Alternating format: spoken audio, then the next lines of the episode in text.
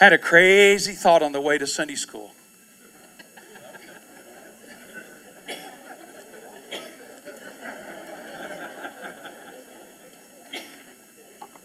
Close the doors. People are looking around the doors like, are they? I read something the other day, and I don't, you know, I, I'm the last person sometimes to say I always know when, when God tells me something, but uh, I, I just had this lesson in my head for today that's not on your sheet. And uh, I saw something that one time and it said this. When was the last time the Holy Spirit did something that wasn't in the bulletin? And uh, so I don't know if that's affecting me. Uh, and I'm talking to Becky as we're, I'm thinking about this, and she goes, Well, it would be real easy if you would decide now instead of making 200 copies of a handout. I said, But that wouldn't be my way.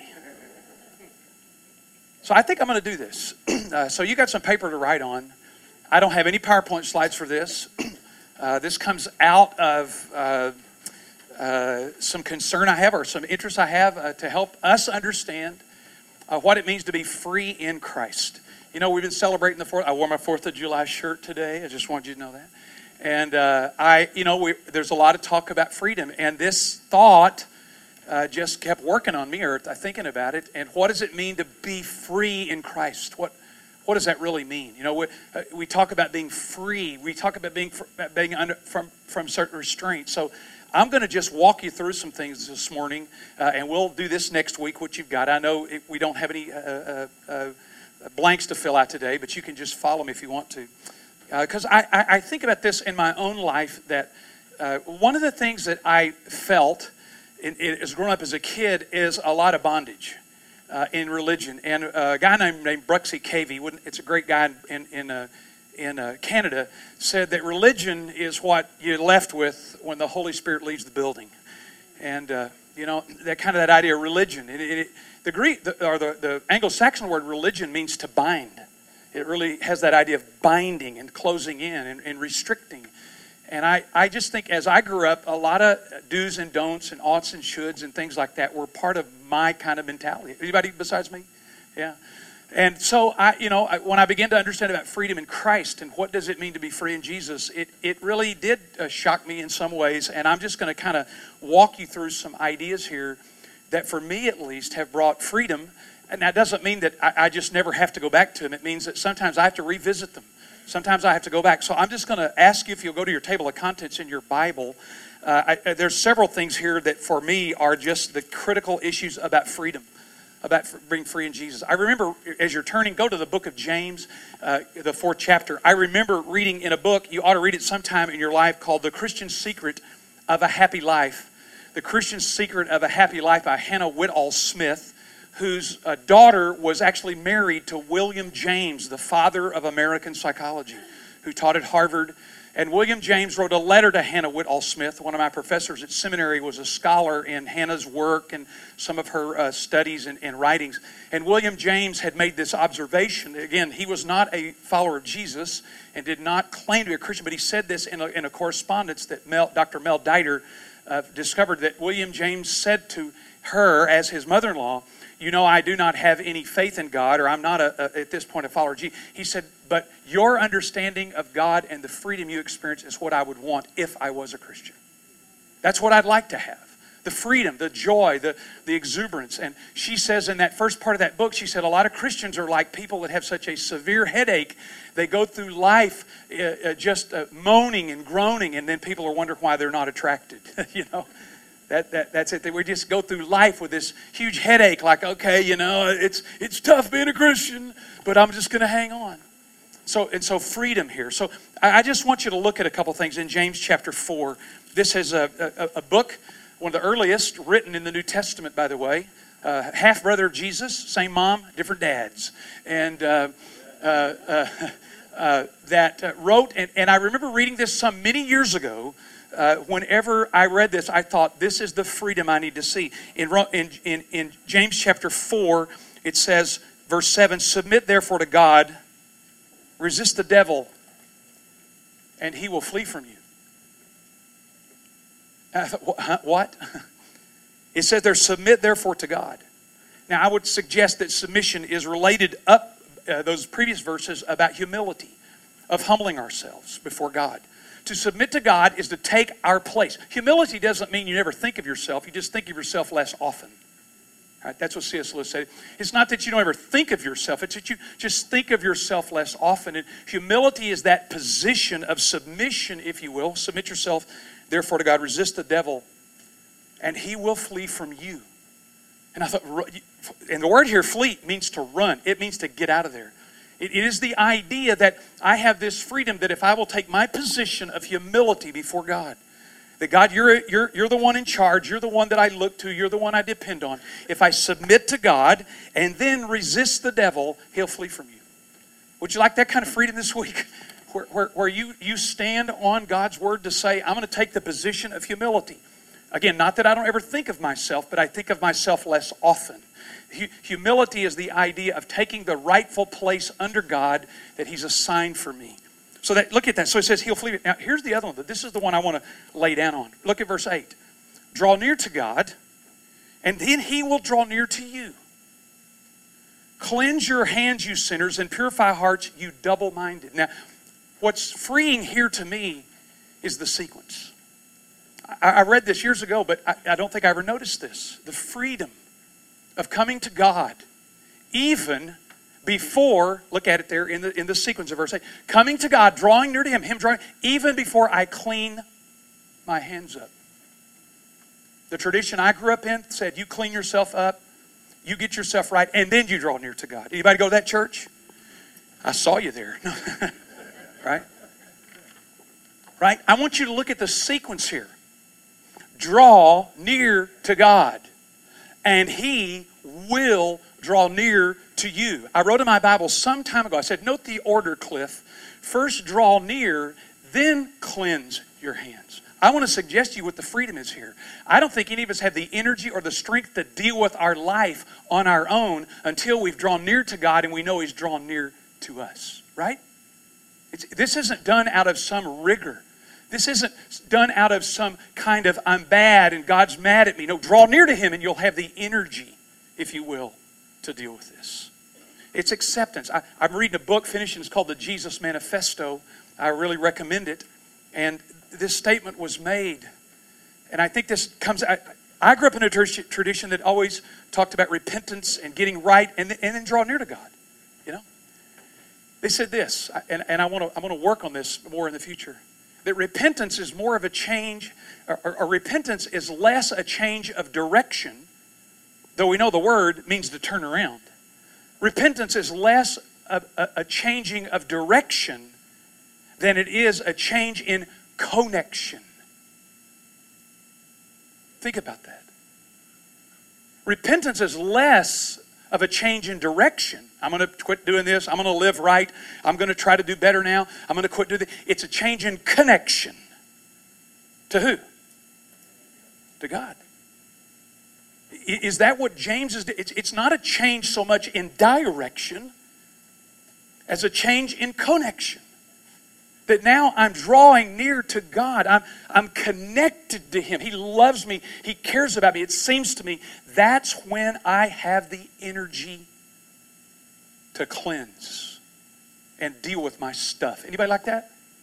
Uh, here's an example. I, I uh, got sick last year. Got sick this week. I have a like a this is probably way, this is why I shouldn't do this. I have my annual vomiting case every July. I know what it is. Uh, but I get sick, it seems like every July. And uh, I, am just uh, uh, struggling and trying to get well this past week and, and have no idea why I told you that.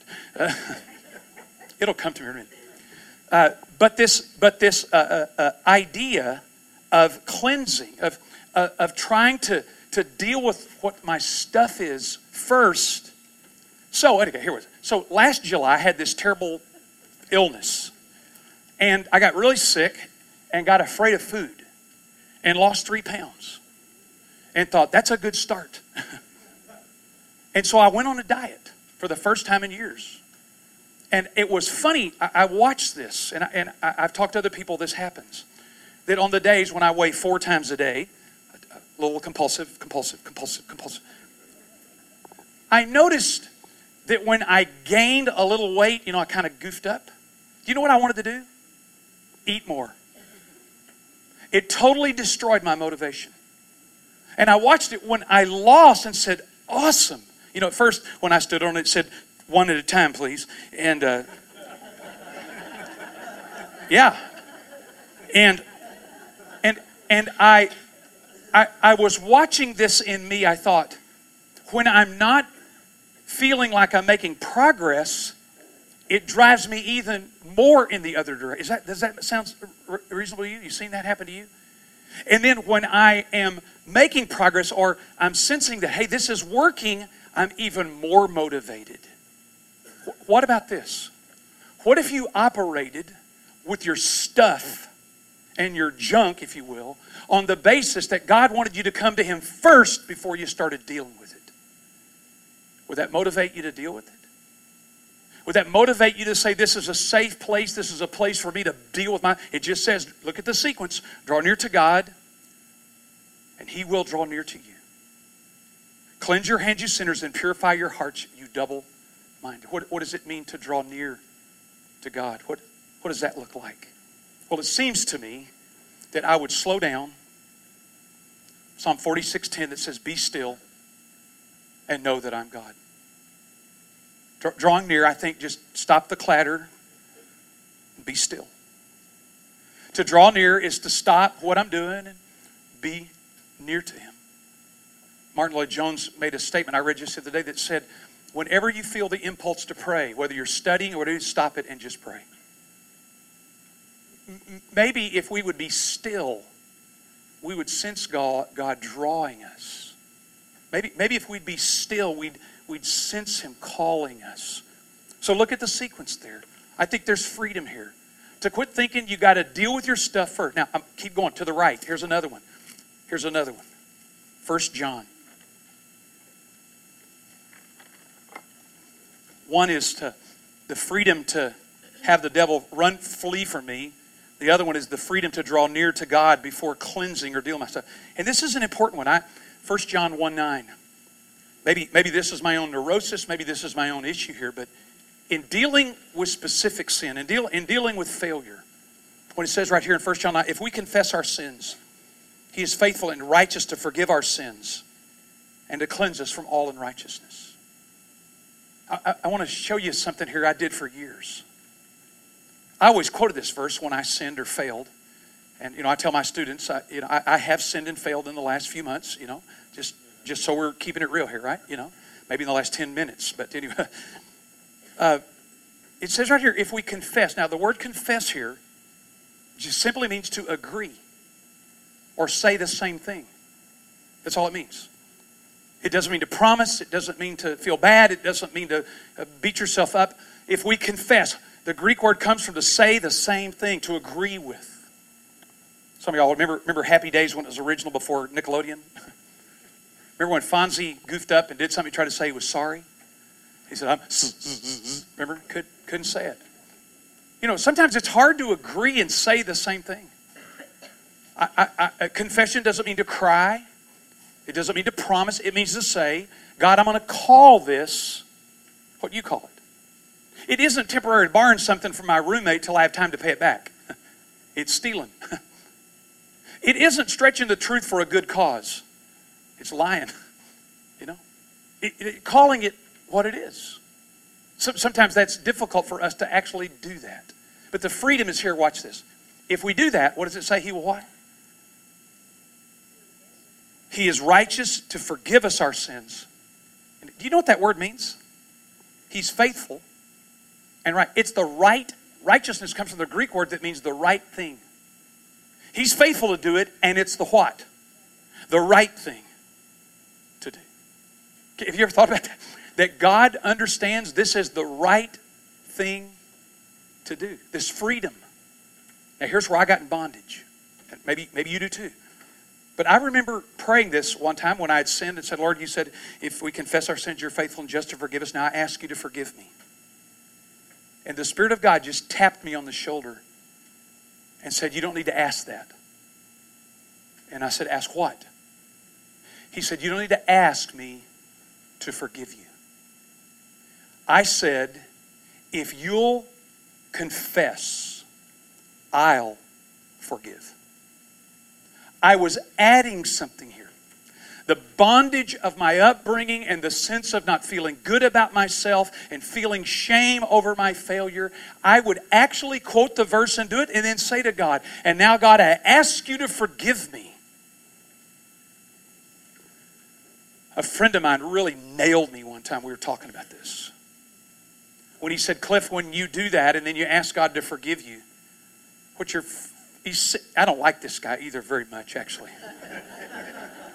I hate it when people give it back to me. He said this You are operating as if you are more faithful than God is. You did your part. What was your part, Cliff? Confess, to say the same thing. What you're accusing God of is he won't do what? His part. That's why you have to ask him. That's why you're asking him. It's not because this, this is this enculturated Christianity that I kind of picked up like Lent all through my life. And so I would confess it and then I would ask to be forgiven. That's not in that text anywhere. This is what we call in Greek an if then clause. If you do this end, then this happens. Anybody else struggle with that? Anybody else, when, when you confess or you've got to go through this long, drawn out discussion and asking and pleading and begging? I did. Until the Spirit of God put his finger and said, Cliff, you're living in bondage. That the freedom is to say, thank God that the moment that I am willing to admit, and sometimes it takes a God a while to get there, right? For me, you know? Well, I was just exaggerating. No, you were lying. Well, I just did. I got in pressure. No, you were you were telling a yarn. Or as my good Cajun buddy said, I was just storying. You know. Now, related to that, freedom. Could you believe today that one of the things of Christian freedom, you can draw to God, you can draw near to Him first, and deal with your junk. That you can actually confess, say the same thing, and He will instantly forgive you. The, the Greek word forgive is let it go. It's the Greek word that is used in archery. Aphiemi is the Greek word that is used for an archer that pulls the bow and then lets it go. That's the world and the idea that this word comes out of. He'll forgive you. He'll forgive you. He, it says He is faithful and it's the right thing to do. Why? Because you've done your part. Now it's the right thing for Him to forgive you because He's doing His part. Do, do you ever struggle with that? Do you ever think you've got to beg and ask and, and, and, and cajole and, and promise and all kind? It just says confess. Hope this is helping somebody. Man, I'm telling you, I, it rattled my teeth the first time the Spirit of God nudged me about this and said, This is, Cliff, a deep underlying sense of shame and undoneness and a sense of not measuring up that is in you that you have to deal with. This is not what I'm. Now, watch this because I think, you know, okay, so he says he will, but my sin's too bad, right? Anybody ever felt that? Not about me, you. No. of course I go, oh, yeah, we think that about your sin. Have you ever noticed how it seems that we believe that God would forgive everybody else but us? I'm reading a series of, I'm just getting to read like a house of fire. I got books all over the place during the summer break. Becky couldn't even find me the other day. I was covered up, which I think was good. But I'm reading a, a series of, of, of essays on shame. And this person is a chaplain who was working uh, in the Cook County Jail in Chicago. And as this person worked with these inmates, discovered that many of them were able to forgive people that had offended them or hurt them. Maybe a parent that was on drugs that just destroyed their life and put them in a life of crime. You, you know, I mean, listen, we, we need to understand that sometimes when people get in crime and, and are doing that, it's because they've been sinned against, right? Like, like like Deborah said last week, a little girl's locked up in a closet. You know, how do you, how do you deal with that? And, and so she, she reports that, that so many uh, people uh, uh, in, in Cook County Jail that she were, were people that even though they had been so deeply sinned against, they, they could do remarkable facts or acts of forgiveness to those who had perpetrated against them. And then the, the writer says that the, as they worked with them, they realized that they saw some incredible acts of forgiveness among themselves. Now, watch this. So they can forgive the people that contributed, at least, to their life of crime and may have harmed them. And they can forgive each other in the jail. The people they couldn't forgive is themselves. And this chaplain said, I realized I was dealing with a different animal here. You mean you can forgive people that have sinned against you? You can forgive people in the jail that sin, but you can't forgive yourself? I used to flippantly say, I'll, I'll be honest with you, I, I used to say to people when they say, Well, I can't forgive myself. Well, good news, you don't have to. The Bible doesn't tell you have to. I was kind of flippant about that. Because there isn't. There's nowhere it says you have to forgive yourself. But there's something deeper here. There's a sense in which I'm unworthy to be forgiven. I, am too bad. And so if you've wrestled with that, I want to I want to give you a verse for some freedom here. Look at first, stay right there, 1 John 2 1. My little children, I'm writing these things to you so that you don't sin. I mean, okay. It's the goal, it's the plan. We're okay with that. But if anyone sins, in other words, here's the certainly the goal or the plan. We'd love for that to be going on, but if anyone sins, don't just think it's over, I'm done. What does he say here? We have, underline that word have, a defense attorney. In Latin, advocatus is the word for defense attorney. In Greek, it's uh, parakletos, which means to come alongside and to defend. He says, if we do sin, we have, notice it's not go get one, find one, ask for one.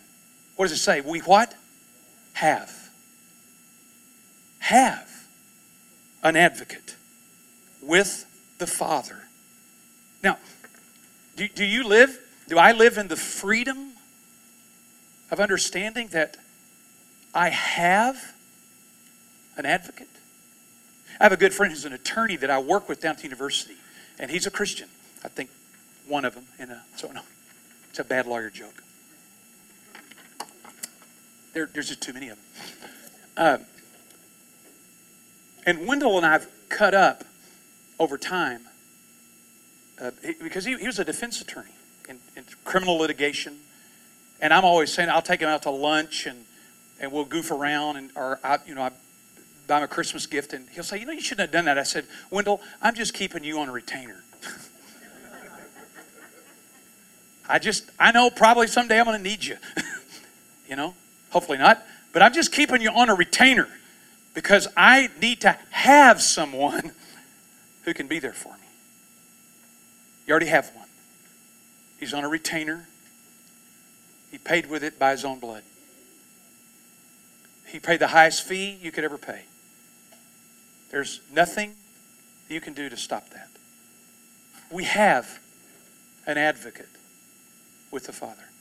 You, you and I aren't going to live free if we think God is always ticked off at us. You and I aren't going to live free if we think God is ready to just drop the hammer on us. We're not going to live free if we don't understand that God is graciously disposed toward us. Dietrich Bonhoeffer called it, He is pro you. Pro you. He's for you. He's not against you. It's the idea that we have an advocate. You don't have to go get one. Now, you know, maybe some of you say, man, I, I, I got that. But you know what? I, you're going to meet people who are going to struggle with this sense of shame that will demonstrate the ability to forgive all kinds of people, but never themselves. Never themselves. They don't know they have an. So, and here's the kicker, too. Notice this, and he himself, Jesus, is the propitiation. Now, that's a big, long Greek word that just means the payment. The payment for our sins. I, I, tell my students sometimes, those sounds a little crazy, but you know, in one sense, Jesus doesn't forgive you, He pays for you. He pays for you. You know, I paid a couple of cars off before. And, uh, you know, I, if, the, if the finance company comes and, you know, I, I, you know, they come and say to me, hey, uh, we need another payment. I say, well, it's already paid for. Well, no, hey, here's the deed. You can yell and scream and holler and do all you want to do. You can call me and, you know, spend all, but it's paid for. I, I don't have to worry about that. It's, it's payment. I think, though, some of us, it's my opinion, this is part of this. I told you I didn't have this written down, so I'm just working, okay? Just pray for me. I think some of us, I, let me say me, for a long time I lived like this, and I, and I struggle with it back and forth. I have to stay alert. I honestly believe that we don't believe that it's been paid. And so a lot of us live, instead of pardoned, we live like we're on probation. You know, in probation, if, if you get convicted and you go on probation, it only takes one thing to send you back, right? It only takes one thing because you're on probation. You're not pardoned. You're just on probation. You better keep your nose clean. You better show up with your uh, uh, uh, juvenile officer, or whatever it is. You know, you, you better you better show up because you're you're on probation. Man, I lived a long time like that. As if every failure, every mistake, every sin was throwing me right back into this probationary kind of thing. Now, some of y'all, maybe, maybe this doesn't matter, and you're thinking, Cliff, you're a nut, and you, you, you know, maybe I am. But I'll tell you, I meet, I meet a lot of people that struggle with this. It's payment for you to have to pay for it by some action or some other thing, it's what we would call in law double jeopardy. You get adjudicated on a charge, you get adjudicated, you get set free on a charge, they can't come back and get you on that. It's called double jeopardy. Isn't, isn't that good news? You, you don't live in double jeopardy with God. You, you don't live as if any minute now, he could get you. Look here what that says. I, I like this, and I know that there are people that this, I hope, meets it. He's the propitiation for our sins, but for those of us who take it too hard and think we've been too bad, look how he ratchets this up. And not only ours, but who? The who? the sins of the whole world. Your, your sin's not that bad. Your failure. Jesus has got you covered and me covered because he died and paid for the sins of the entire world. I'm glad he left that in there because I've had struggles with shame and a sense of, of, of I can't measure up and, and maybe I am that bad until some years ago I read and said, He's not only the propitiation of the payment for my sin, but for the sin of the whole world. Can I tell you something? You're not that big a deal. You think you are, but you're not. You're not that big a deal. Deal with it. right? I mean, we think, oh my gosh, this, and you're not that. I don't want to offend you, but you're not that big a deal. So we're forgiven. We don't have to ask, we just confess. Our sin is not too much. He will forgive. And I want to show you another verse. Go here to Second Corinthians. Go to your table of contents, Second Corinthians. While you're turning there, I want to dare you to believe this for a day. For a day, okay? I want to dare you to believe this that you don't have to ask God to forgive you once you confess it. That your sin is not too big. I want to dare you to believe that today, just today. If you can get it done today, why don't you try it tomorrow? But I want to dare you. I'm going to do it myself. Let's dare ourselves that we live under the favor and love of God, that Jesus Christ will forgive the minute we confess. And He's paid for all the sins of the world. 2 Corinthians chapter 2. This has to do with life, I think, in terms of how we live. Notice, I want you to listen to the words of Paul here. Now, when verse 12, chapter 2 Corinthians chapter 2, this, this to me is freedom and how I can live. Now, when I came to Troas for the gospel of Christ, a door was opened for me in the Lord.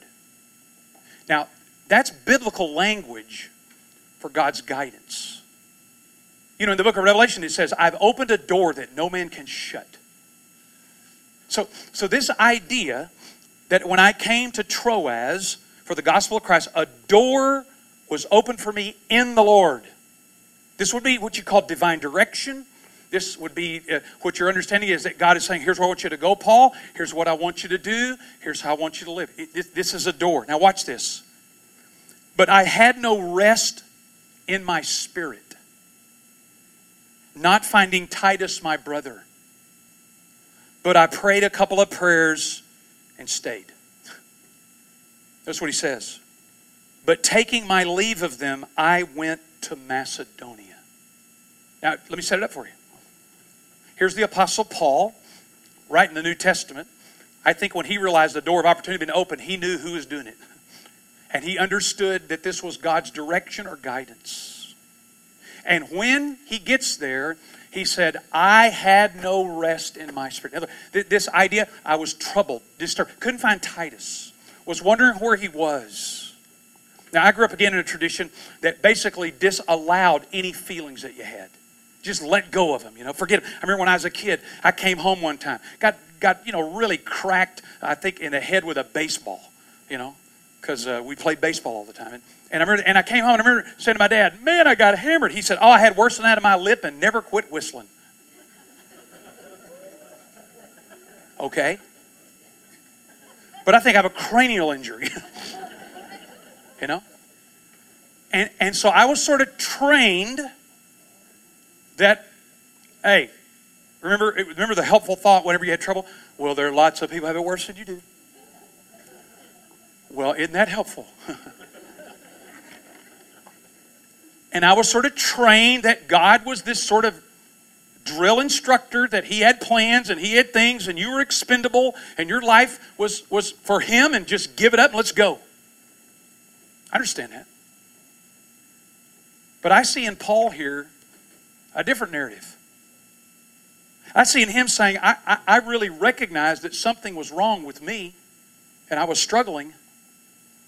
And, and if you will, I left. I didn't stay. Now, that by itself would be astounding. That there doesn't seem to be any recrimination or, or Paul saying, well, I really blew it here. But, but watch here, he didn't stop there. I had no rest in my spirit. Look at verse 14. I've never heard anybody teach this or preach this in context. But, now the contrast here, the post positive here, but means something is being contrasted that was previously said, it is now being said. Look what it says. But I left the place, I left it, I didn't go through the door, I didn't do the ministry, I didn't. But thanks be to God who always leads us in his triumph in Christ and manifests through us the sweet aroma of the knowledge of him in every place. Never heard anybody connect that. But it's grammatically connected by the post positive here, but. I, re- I remember reading that. I, I, are you a person that that thinks maybe at some point in your life you didn't go through a door or you didn't you didn't serve in a place you should have or you should have done this and you didn't and now it's closed off to you. And you've lived with regret. You know i should have done it. I know i should have done that. I, i'm just here to tell you that paul seems to be suggesting the freedom that we can have is that god can even take our weaknesses and our difficulties when we're not up to the job and says, even leaving, even leaving that open door, thanks be to God who always leads us in his triumph in Christ and manifests to us the sweet aroma of the knowledge of him in every place. I meet Christians that I know are suffering from this standpoint that there's a failure in their life somewhere. There's something they failed to do. They weren't up to it, they just couldn't do it. And they feel like their life's a wreck. I've told you this story, but I, I you know, I'm fairly needle phobic. Uh, I have a big hammer by my bed. If I ever get sick, I say to Becky, break the glass and right there. I don't want to have to go to a doctor if I don't have to. And I remember having some things about blood drives and stuff like that at the school that just scared the living daylights out of me. I mean, when you can read the newspaper through a needle, it's pretty tough. Little girls walking up and down the hall the school, been I'd go, God bless you. can I buy your lunch or something? You know. And I remember struggling with that, and I'm so thankful for people that do it and can do it. And you know, I, I, you know, in my back of my mind, it's you know, again, just man up, right? Well, that sometimes is not the freedom that God wants us to live in. You know, you know, from the standpoint that I have to prove and demonstrate. And I remember praying. I told you this before. I remember praying about that one day. Really disturbed. I mean, really troubled. I want to be a consistent Christian. I want to be a follower of Jesus. And I remember in praying about that one day, just hearing this in my heart and soul when I said, Lord, I just don't think I can do that today. And I, I sensed in my spirit that voice that I've come to know that's from God that He said, I know. I know. And I've told you before, I waited for the but. I waited. For a moment, I was pleased and or eased and sensed God's affection for me. And then I waited because I thought, here it comes. But in order to be a faithful follower of mine, you need to do this. You know, that was a big day for me. That God could still use me in my weakness and manifest through my life the sweet aroma of the knowledge of Him. It's sad. Uh, it's just sad to me when I see people who there's something in their past that they walked away from. They weren't up to it. Or they, they just couldn't do it for whatever reason. And it's hounded them, it's bothered them, it disturbs their peace. I want to tell you, the Apostle Paul did that. He flat walked off from an open door that God had opened for him and said, I'm going to Macedonia. Are you that free? I'm not suggesting that we live our life selfishly and never do anything, but could you get freed up from that past thing? By just looking at what Paul said again, I've never in my life, I'm 61 years old, I've never heard anybody teach this passage in context. Ever. But thanks be to God, who, when you leave Macedonia, is always leading us in triumph. I've talked to missionaries left the mission field. Felt like an absolute failure because of some illness or problem, and I just said, hey, God can lead you here just like He can anywhere else. I've met people had a call of ministry on their life, they thought, and they didn't go in. They did, they, and now, now they can't do it. I have a friend, I'm convinced, in Lexington, Kentucky, whose name shall be remain nameless. I am convinced, though, he feels like he cannot even become a Christian unless he goes in the ministry. I've talked to my friends and said, look, he needs to first of all understand that God can lead him in triumph wherever he is. God's that big. God's that big. Now, I'm going to back up on this one because there's something else here. We're going to get out of here. I, there, there's something else here in freedom. In chapter 2, I'm backing up. In chapter 2, Paul starts off with a guy that, that, he's, that they've disciplined in chapter, it's found in 1 Corinthians 5, where they've disciplined because he's been living with his mother. We're, we're not sure if it's a stepmother or a biological mother in a sexual relationship. You think there weren't problems back then? he even says, hey, this is so crazy, the Gentiles don't even do this. And so there was discipline that was exerted on this guy. You know, there was only one church in town, and so they said, you know, you need to discipline and put him out so that, it, Paul says it's redemptive, so that he'll wake up. In chapter 2 here, Paul is writing the church back and saying this. He said, verse 6 Sufficient for such a one is the punishment which was inflicted on him by the majority. So that on the, verse 7, on the contrary, you should rather forgive and comfort him. Otherwise, such a one might be what? Overwhelmed by excessive sorrow. Hey, listen, I want to get you free of something here. There is such a thing as being too sorry. There is such a thing as being too sorry for something. This is related to this idea of walking away, of leaving. The, listen, there is such a thing as feeling too bad about your sin. Look what he says. You should forgive him. It's enough. Lest he become overwhelmed. I grew up in a church that thought a little bit of sorrow was good. Guess what? A whole bunch was even better. And we lived in a sense of sorrow. And Paul says, You need to forgive this guy. You need to back off. You need to get him back under the, the umbrella of your love and care because he could get overwhelmed with excessive sorrow. One of my professors at Asbury Seminary, David Seamands, I recommend his book, uh, Healing for Childish uh, uh, Things, Healing from Childhood. He, he, Dave, David, uh, well, Dr. Seamands, was a, was a uh, professor, but before that, he was a missionary to India. And David had this young man who came to him about some problems and things he was doing and dealing with. And David uh, said he began to work with him and try to help him. I think his name was Sanjay. I'm not sure. Who, who knows? You know, could be. Uh, but he's a young man in India. And uh, David said that he would come to him and he would talk to him and they'd pray together. And the young man would come back later and say, the, the sense of grief and the sense of sorrow for my sin won't lift. It just won't lift. And David said that, that he, he uh, uh, began to say, well, you know, uh, maybe you need to read a little more in your Bible every day. You know, this is typical kinds of treatment, right? It's, sad, but it's kind of sometimes all we know to do.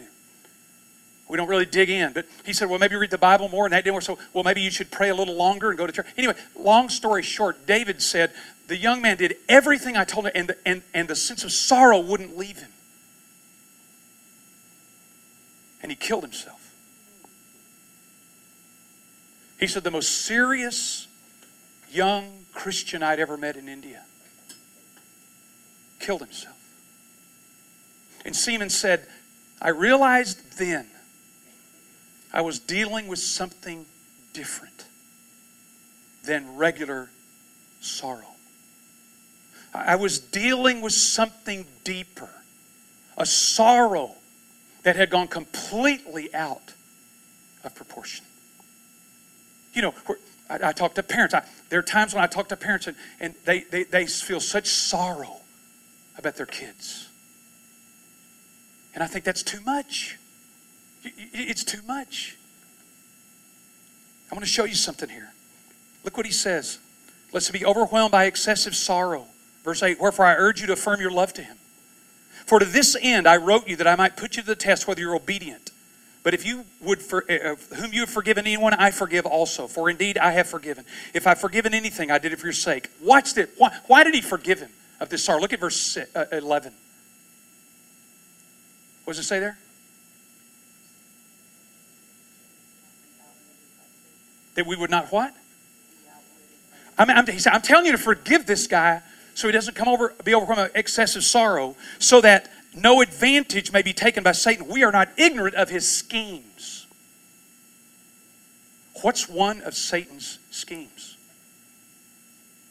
Excessive sorrow. I'm in Second Corinthians chapter 2. I'm working right out of verse 11. So, yeah, Second Corinthians chapter 2. Hey, he says, look, you, you forgive this guy. You, you, you, you let him know it is forgiven. You've been set free. Why? He'll be overcome by excessive sorrow, and we know that's a scheme. Doesn't it look nice and religious? I'm so sorry for what I did. That's good. I just feel so bad about it. That's real good. You should feel bad. You're sorry. That's the message we get. I tell you, I read that years and years ago, and I thought, there's some people that need to be set free from their sorrow. There's some people that need to say, hey, you know what? The freedom here I can have. Look, there's, there is such a thing as excessive sorrow. Let me tell you, you, you, you know how you can tell it's excessive? Here's how. You don't think you're good enough for God to forgive you. That's how it gets excessive. Uh, uh, excessive. You, you know how else it gets excessive? When that's all you can see, you can't see the smiling face of God anymore. All you can see is your sin. All you can see is your failure. It feels religious. It feels, well, you know, I'm a really serious follower of Jesus. It's a scheme of the devil. It's one of his methods. Schemata here, or the idea of scheme, is also some of the same word used in first, uh, first or in Ephesians 6. But the schemes of the devil. Listen, if he can't get you just to blow out and just go berserk, you know, and join the circus or the carnival, if he, if he can't just get you to blow out, he'll just work to make you so miserable you have no impact. He'll just make you so miserable you won't have any impact. Nobody will want what you and I have. Excessive sorrow. You ever felt that? Too sorry. Again, what, when is it when I'm too bad to be forgiven? When, when I look up, I don't see the face of God, I see my sin. I just look up and see my sin. Let me, let me show you something. Here, I'll finish with this illustration. Uh, years ago, I was at church, not listening, and uh, that happens occasionally. I have a thought, and I got to follow it. You know, like you know, I'm that compulsive guy and up squirrel. You know? here's here's how this is related. Let me give you this statement. The devil will maximize your sin so he can minimize the blood of Jesus. Think about now. He, the, the, the devil will maximize your sin so he can minimize the blood of Jesus. Can I tell you something? Some of you, I know you well enough. This is where this excessive sorrow goes. If I had a piece of paper, I would do, well, I'll do it like this. No, I won't. I'll do it like this. I've held up a piece of paper before like this and held in front of a person and say, What do you see? And they say, A black dot. I said, You don't see all that white paper? right? That's excessive sorrow.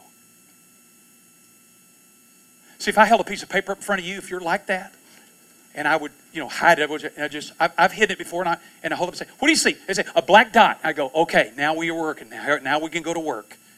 Because I know how your brain works. So you're maximizing there's a whole board up here. That's a little dot. So I was sitting there thinking about this. I did this. Take a pen or pencil if you got it. Do it like this. Bring this pen or pencil up to your face like this. And look at the pencil, and you'll see me in the background. This is probably the best view you've ever had of me. It's distorted. How big does that pen look? Like it touches the ceiling and what? Because of the floor. It's out of perspective. It's what the devil does. He's going to pull your sin like this and say, Look how bad this is. Okay, it's bad, yeah. But it doesn't have to become now my entire reality. It, it doesn't become now, it's out of focus, it's out of balance here now. You'll never live free if you allow the devil to maximize your sin so he can minimize the blood. He's not going to try to make you an atheist. He knows too much there. He knows you're, you're not going to do that. He, he knows you're not going to just one day just blow out again, join the circus. But he can do this. He can get you to the point of excessive sorrow that the scheme of the devil is to maximize your sin to the point that you cannot even see the grace of God. I've been a pastor and worked with people too long to know this doesn't happen often. Often. And you know what happens too? And I'm going to shut up. I told I was going to let you out early, but I'm lying. That clock is fast, by the way. I'm the official timekeeper. I'm the official timekeeper. It's, I, will give you one more. I've worked with people too long, and we don't talk about this stuff. That people, let me tell you who struggles with everything I've said right here today, okay? Everything I've said about freedom today. Here's the person that struggles with this people who are serious about following Jesus, not people who are just blowing and going through life. And yet sometimes we try to get at them in our preaching and teaching, and we end up beating the living daylights out of people that really want to follow Jesus. We don't talk about this. So, in an effort to try to get people that aren't really following Jesus, that don't care, that aren't interested, kind of go over that. But I'm telling you, I've watched it over the years. It just beats those down who want to follow Jesus. Well, you'll forgive me if I didn't follow the Lord on this or this is not what he wanted, but I, I just I want to talk about freedom today. I want to live free. I want my life to be so free that people wonder, why do you live like that? I would like for my life to be so free that I would finally believe and live out the good news of the gospel. It is good news, by the way, right? It is good news that God loves us and He's with us and He wants us to be free. So if you're going to shoot off any more firecrackers illegally, come call me. No. but would you be willing today, just, just today, to dare all those things that are rattling? Oh, well, you know, just stop that. Just, just live today free. Free. Dare to believe. Dare to believe what we've gone over today. Lord Jesus, we need your help. So many of us have been inoculated and involved in religion that the good news seems crazy at times. We're just afflicted by yeah buts. Yeah, but, what about, yeah, but, Lord, would you please free us today?